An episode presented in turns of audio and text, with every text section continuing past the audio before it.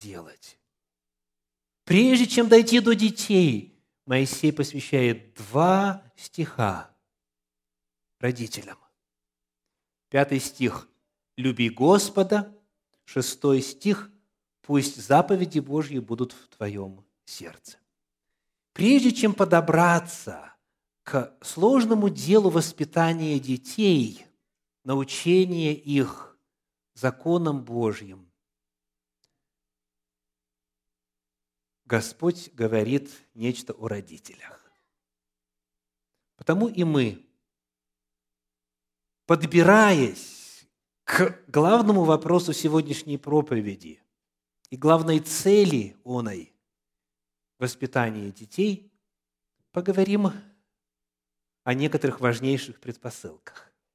Итак, чтобы следующее поколение было сильно в Господе, любило Его, знало заповеди Его и жило по законам Божьим, необходимо, чтобы теперешние нынешние поколения, чтобы воспитатели, педагоги, отцы и матери, чтобы они соответствующим образом к этому важному делу приготовились.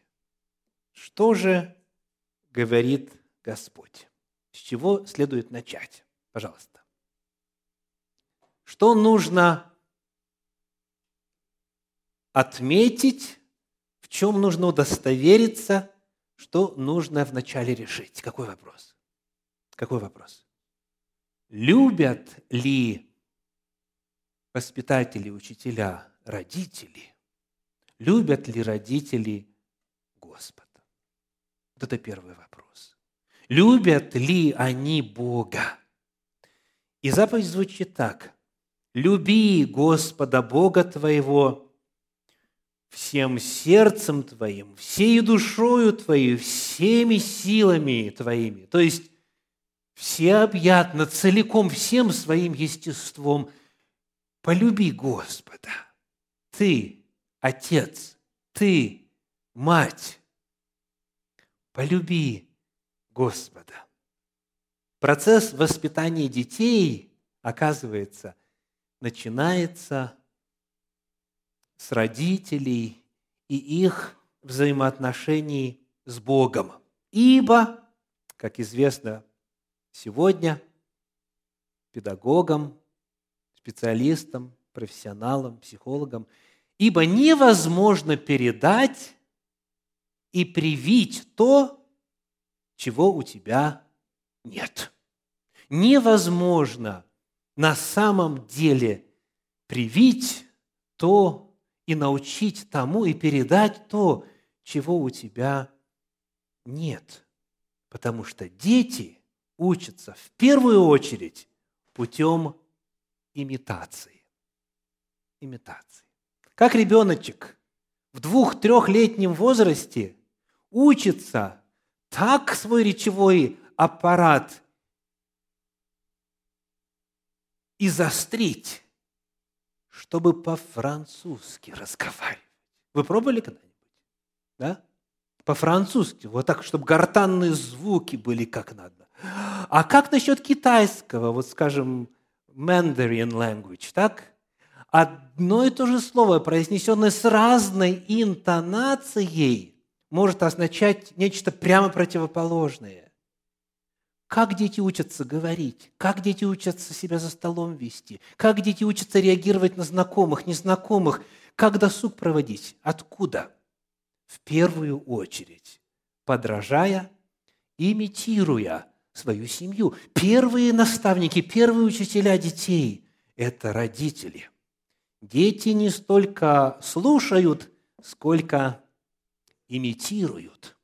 Не столько науку воспринимают, сколько модель поведения усваивают. И посему невозможно научить человека любить Господа, жить по законам Божьим, если сам родитель оной любви к Богу не имеет. Приведем парочку иллюстраций. Отец говорит отпрыску, «Ванечка, перестань грубить маме, чтоб тебя разорвало. Если вы думаете, что это придумал Ошибаетесь, это цитата. Ванечка, перестань грубить маме и дальше благословение. Как вы думаете, насколько велика вероятность, что Ванечка усвоит урок? Словесный. Скорее всего, он усвоит урок демонстрационный. Он будет разговаривать с мамой так, как с ней его папа разговаривает. И не только с мамой. И с дворником, и с начальником, и с полицейским, и с соседом, и так далее. На днях я в Фейсбуке наткнулся на гениальнейшее произведение народной мысли.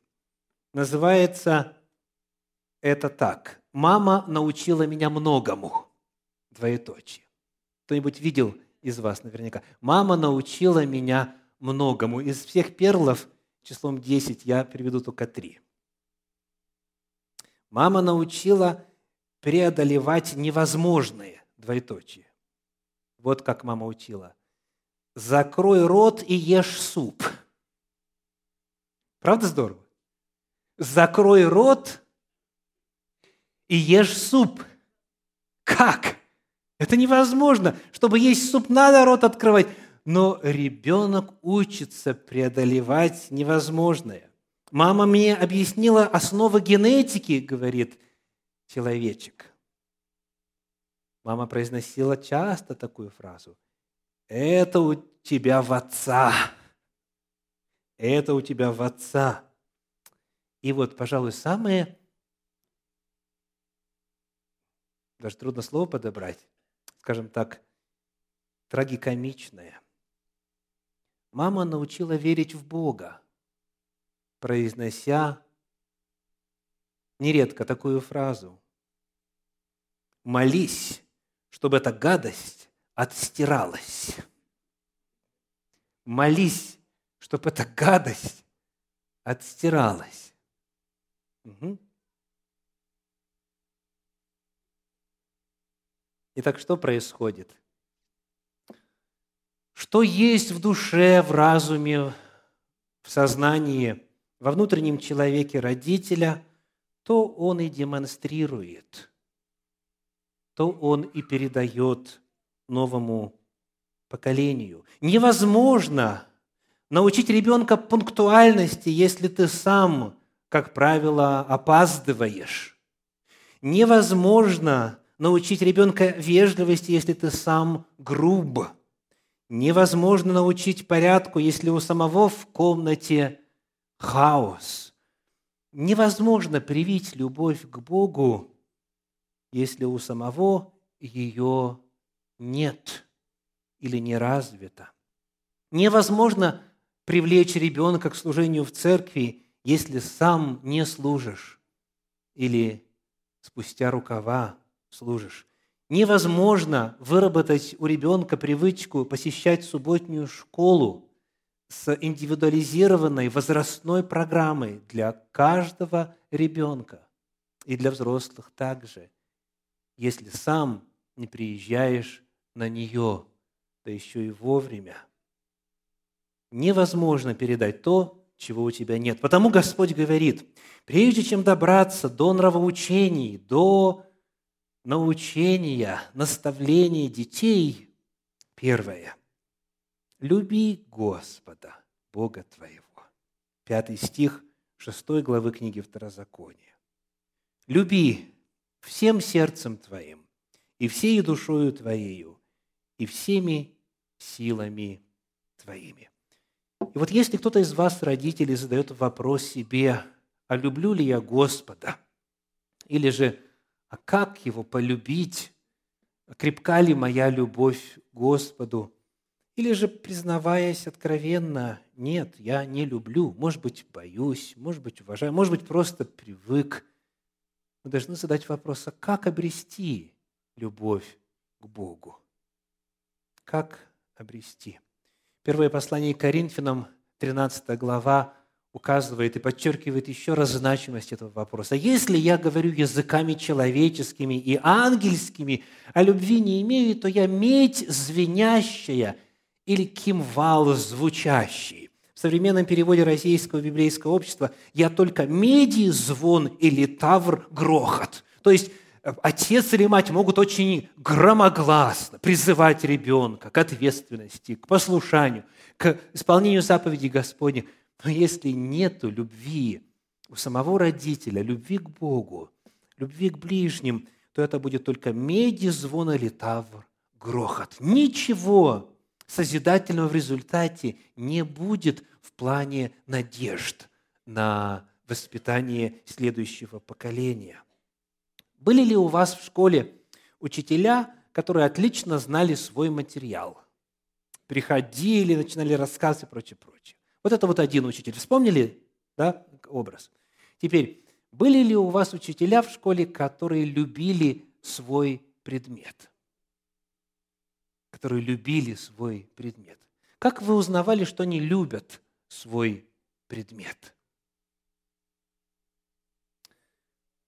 В манере преподавания, в том, как они, с каким интересом, энтузиазмом, с какой посвященностью, вовлеченностью, с какими необыкновенными визуальными пособиями они это все преподавали, как они об этом говорили.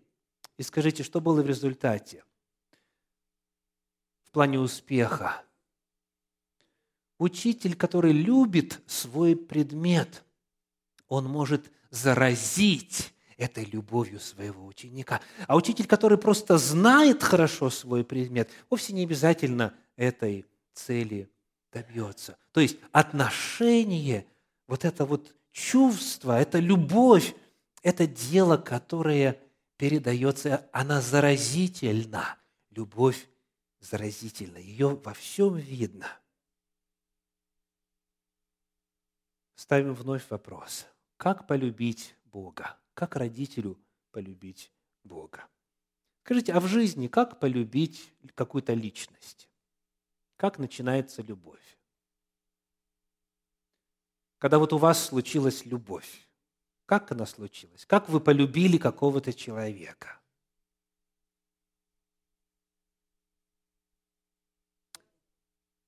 Во-первых, нужно начать с этим человеком проводить время. То есть нужно, во-первых, с ним встретиться, познакомиться, встретиться, познакомиться и далее общаться. И чем больше общаешься, если человек тебе приятен, тем больше воспламеняешься чувством любви. Все очень просто. Это вопрос личной встречи – и вопрос инвестиции времени. Вопрос личной встречи и вопрос инвестиции времени. Пришел, увидел, полюбил. Пришел, увидел, полюбил. Невозможно полюбить кого-то не видя, не общаясь, не зная. И в Библии о Боге говорится в точно таких же категориях. Книга Псалтирь, 33 глава, 9 стих. Псалом 33, 9. Давайте вместе вслух, вы это знаете. 33, 9. Готовы? Вкусите. Еще раз. Вкусите и увидите, как благ Господь. Блажен человек, который уповает на Него. Чтобы знать, что Бог благ, чтобы воспламениться любовью к Нему, необходимо вкусить, необходимо познакомиться, провести время с этим Богом. Если вы будете читать этот псалом целиком, 33-й псалом, вы увидите, что основная тема здесь – это молитва. «Я воззвал, и Господь ответил. Я попросил, и Господь явил милость. Обретен опыт. Я познал Господа. И потому в этом псалме говорится в 12 стихе, в результате этого личного опыта познания Бога, 12 стих, «Придите, дети, послушайте меня». Придите, дети, 12 стих, послушайте меня, страху Господню научу я вас. благоговению Господу. Научу я вас. Итак, чтобы воспламениться любовью к Богу, необходимо встретиться с Богом, необходимо узнать о Нем, необходимо начать беседовать с Ним, необходимо время инвестировать для того, чтобы это состоялось. И вот псалмопевец, который знал Господа очень хорошо, в 44-м псалме один из сынов Кореевых о Боге пишет следующее, делится своим опытом. Псалом 44, первые пять стихов. Давайте прочитаем. Во-первых, как называется этот псалом? Ну, после всех вот а, предисловий начальнику хора на музыкальном орудии Шашан, учений сынов Кореевых. Дальше что? Песни любви. Кто кого любит? Кто кого любит в этом псалме? Кто кому песнь поет? Любовь к кому? Давайте читать излилось сердце, излилось из сердца моего слова благое. Я говорю, песнь моя о царе. Язык мой – трость скорописца. Ты прекраснее сынов человеческих. Благодать излилась из уст твоих, посему благословил тебя Бог навеки.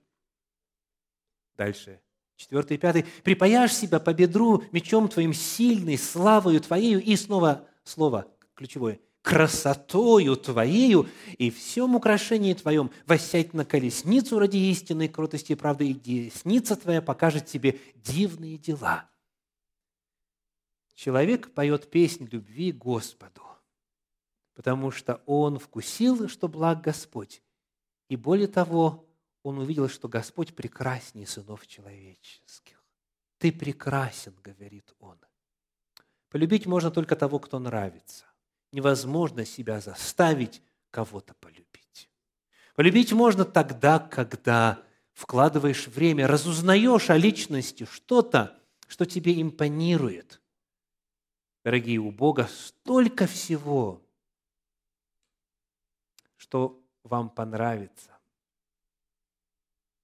Бог – это полнота всех совершенств, это идеал всех идеалов. Еще один отрывочек из книги Псалтири. 26 глава, 4 стих. Псалом 26, 4. «Одного просил я у Господа, того только ищу, чтобы пребывать мне в доме Господнем во все дни жизни моей». И вот дальше «созерцать красоту Господню и посещать храм Его. Созерцать красоту Господню. Вот верный и единственный способ полюбить Господа. Потому, дорогие родители, дорогие родители, желаете любить Господа, полюбить, любить и возрастать в любви к Богу, разузнайте побольше о том, в каком Бог – больше с Ним разговаривайте. Узнайте побольше о том, как Он относится к вам, что Он делает для вас, что сделал в прошлом, что обещал сделать в будущем. Общайтесь с Ним, проводите время с Ним. Любовь к Богу будет все больше и больше возрастать. Итак, мы сегодня говорим на какую тему? «И ложась и вставая. Речь идет об обучении детей, о воспитании детей. И Господь говорит, прежде нужно удостовериться в том, что родители любят Господа всем своим естеством. Установив это обстоятельство и создав эти условия, мы можем читать следующий стих. Возвращаемся к книге Второзакония, 6 главе, 6 стиху. Второзаконие 6, 6. Что там написано? И да будут слова сии, которые я заповедую тебе сегодня в сердце твоем. Большая ошибка многих в том, что они переставляют этот опыт местами. Закон, заповеди, правила, постановления, ограничения и так далее. В мировоззрении человека выходит на передний план и часто составляет главное, суть духовного опыта, лишь бы все правильно сделать. Но в Божьем замысле, который знает, как Он нас устроил, последовательность иная. Вначале познакомься с Господом. Полюби Его, созерцай Его красоту. И когда это уже состоялось, сначала любовь к Богу, потом тебе захочется узнать о Его заповедях. Тебе затем захочется сделать этому Богу приятное, угождать Ему. В начале любовь к Богу, в начале личный опыт, в начале встреча с Богом. Затем Божья воля. 1 Иоанна 5.3, помните? Первое послание Иоанна, 5 глава, 3 стих. «Ибо это есть любовь к Богу, чтобы мы соблюдали заповеди Его. И заповеди Его не тяжкие. Слышали, что закон трудный, его исполнить невозможно? Это из другой книги. Вот эта книга, Библия, говорит, что заповеди Его не тяжкие. Абсолютно не трудно делать что-то для того, кого любишь. Абсолютно не трудно. Более того, эти заповеди нам во благо. Может быть, в первый раз трудно, может быть, первые три недели трудно, пока новая привычка формируется. А когда это стало уже твоим образом жизни, это автоматически происходит. Даже не задумываешься, ты просто знаешь, как надо. И все. Что-то новое узнал, инкорпорировал в свой образ жизни. В чем сложность? Заповеди его не тяжкие, абсолютно не тяжкие. Но заповеди, они чередом стоят после опыта познания Божьей любви. Итак, если ты полюбил Бога, если в сердце твоем заповеди Божьи, еще раз, да будут слова сии, которые я заповедую тебе сегодня, говорит Моисей, а он говорит речь, пересказывая Божьи заповеди. Пусть заповеди Божьи будут, будут в сердце твоем, то есть в самом естестве – глубоко в сердцевине человеческой природы. Смотрите, что получается. Если родитель знает заповеди, но не любит Бога, у детей он своим воспитанием вызовет что? Возможно, страх. А потом, при совершеннолетии, до свидания, папа, до свидания, мама и до свидания, Бог. Все. Если человек любит Бога, но не знает Его заповедей, это тоже не годится. Почему? Потому что человек может наломать дров, наделать массу ошибок. Он может на 7 лет меньше прожить. Он может семью разрушить. Он может своему обществу повредить, если он не знает, как этот мир устроен. Этот мир отражен в Торе, в Пятикнижье Моисеем, в законах Божьих, во всей Библии. То есть заповеди Божьи – это ответ на вопрос, как жить счастливо, благословенно, дабы хорошо было вам и детям вашим. Помните, Второзаконие 5 глава 29 стих. Вот цель Божьих законов. Любить Бога, не зная Его заповедей, губительно для человека – это, безусловно, лучше, чем знать заповеди и не любить Бога. Но все равно это не есть Божий идеал, это искажение идеала.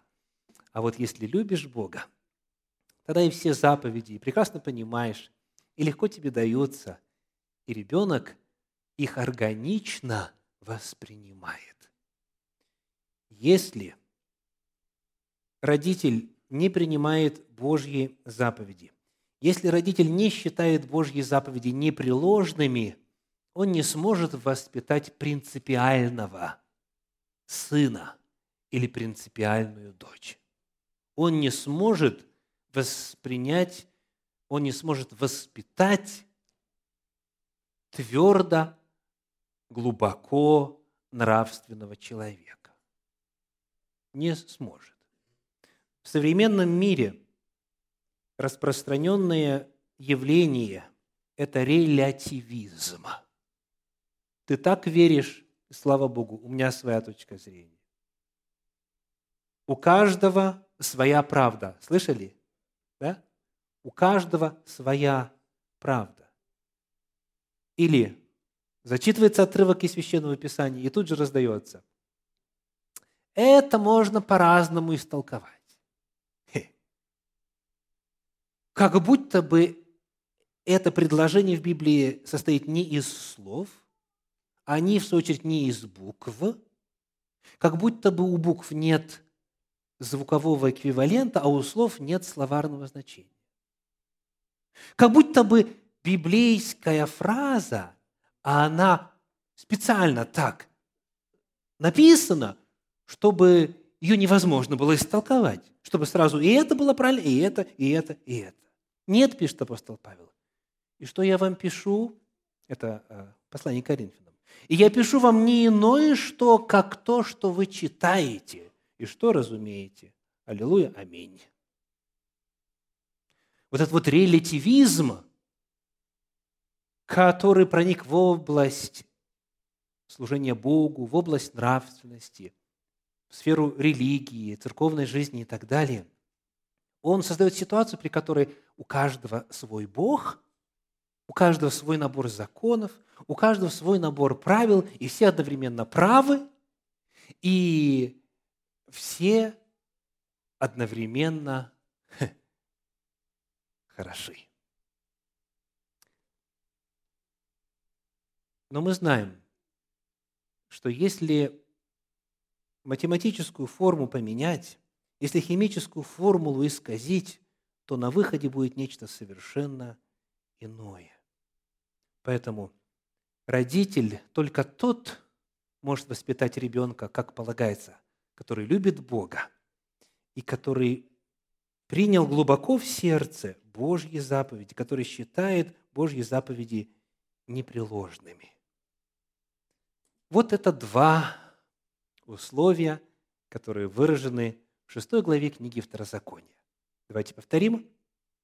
Как подготовиться к успешному воспитанию ребенка? Первое.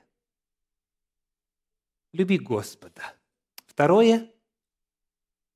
Знай и глубоко в сердце прими Божьи заповеди. Когда у тебя есть любовь к Богу и знание Божьих заповедей, вот тогда ты можешь дальше читать седьмой стих. Нам уже осталось немного. Второзаконие, 6 глава, 7 стих. «И внушай их».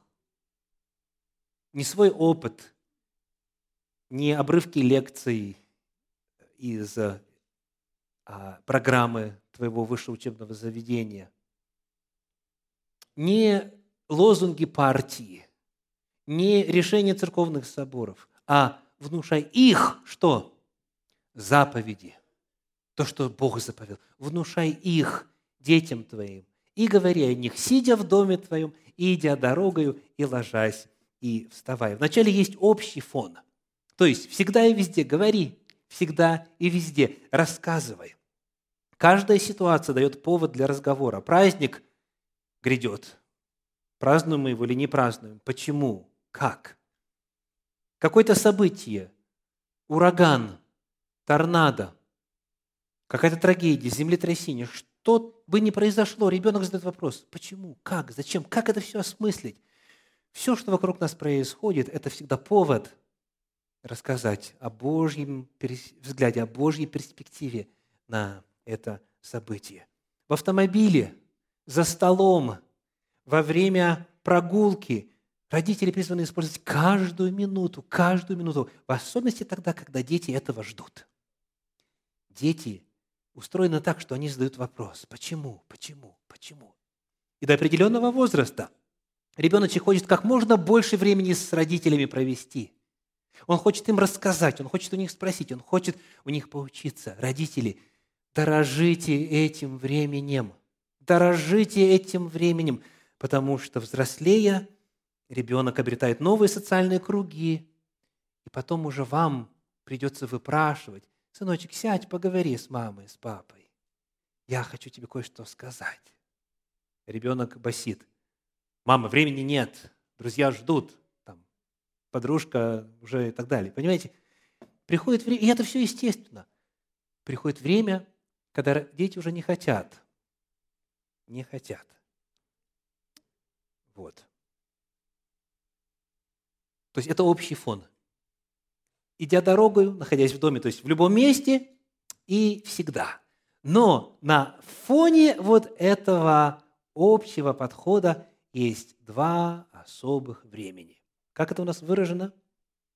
Название нашей проповеди. «И ложась, и вставая». Если бы вы Библию написали, вы как бы написали?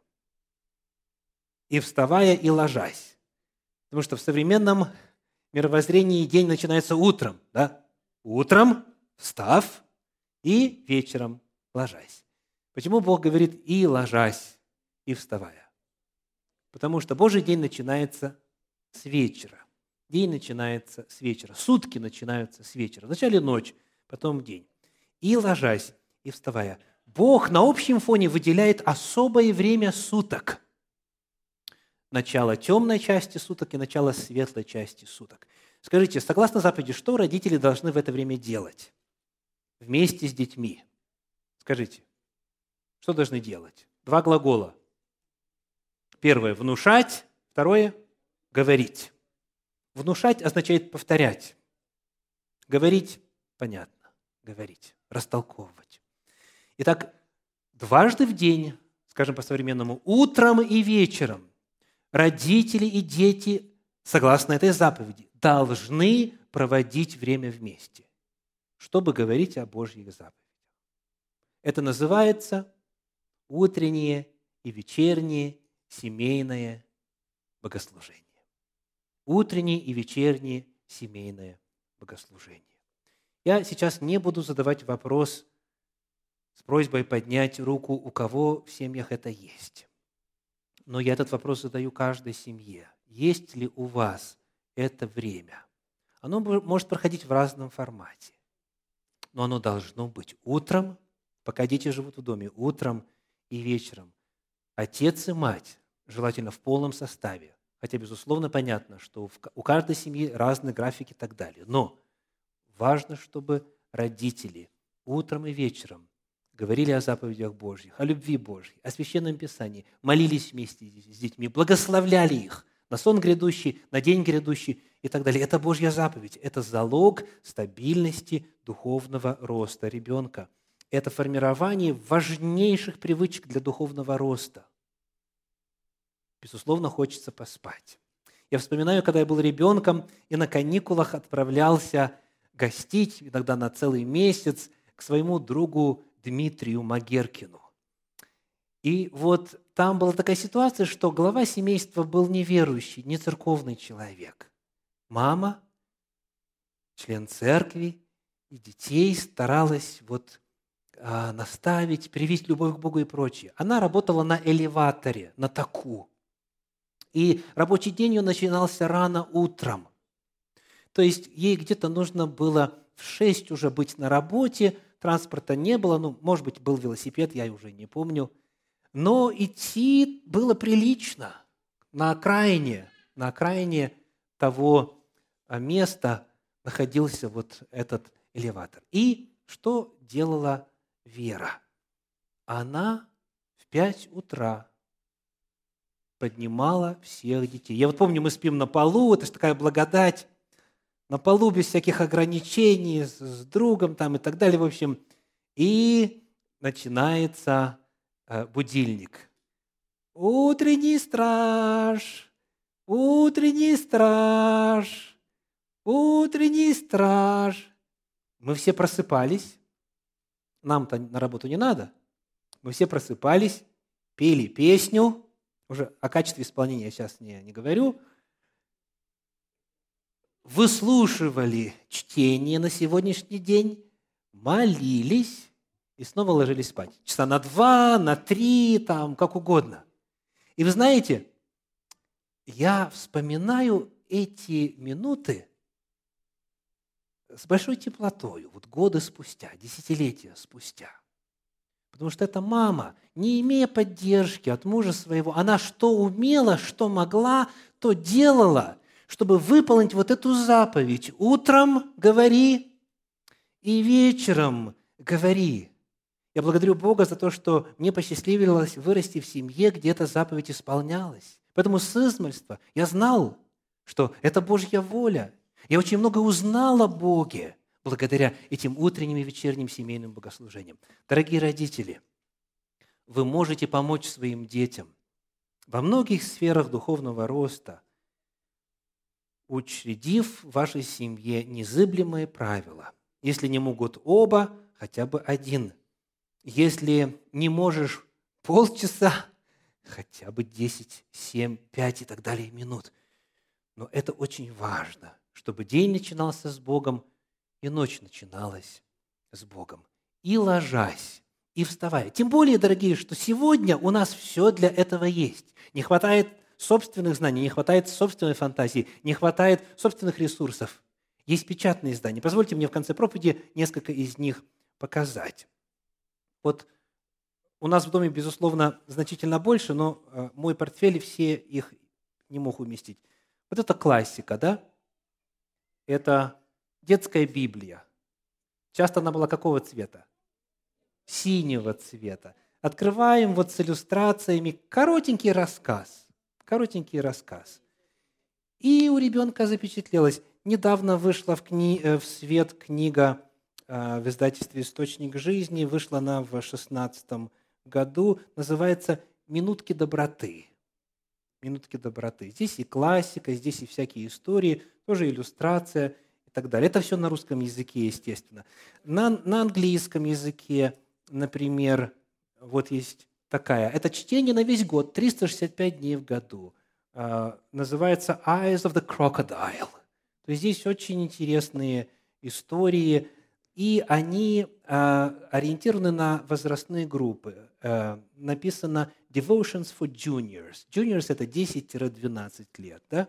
Вот еще, например, есть книжица, книжица, называется «God's Amazing Creation». Это о животном мире. Столько многого мы с семьей, мы с женой узнали нового, читая детям вот эти истории. Это у нас for primary. Primary – это 7-9 лет.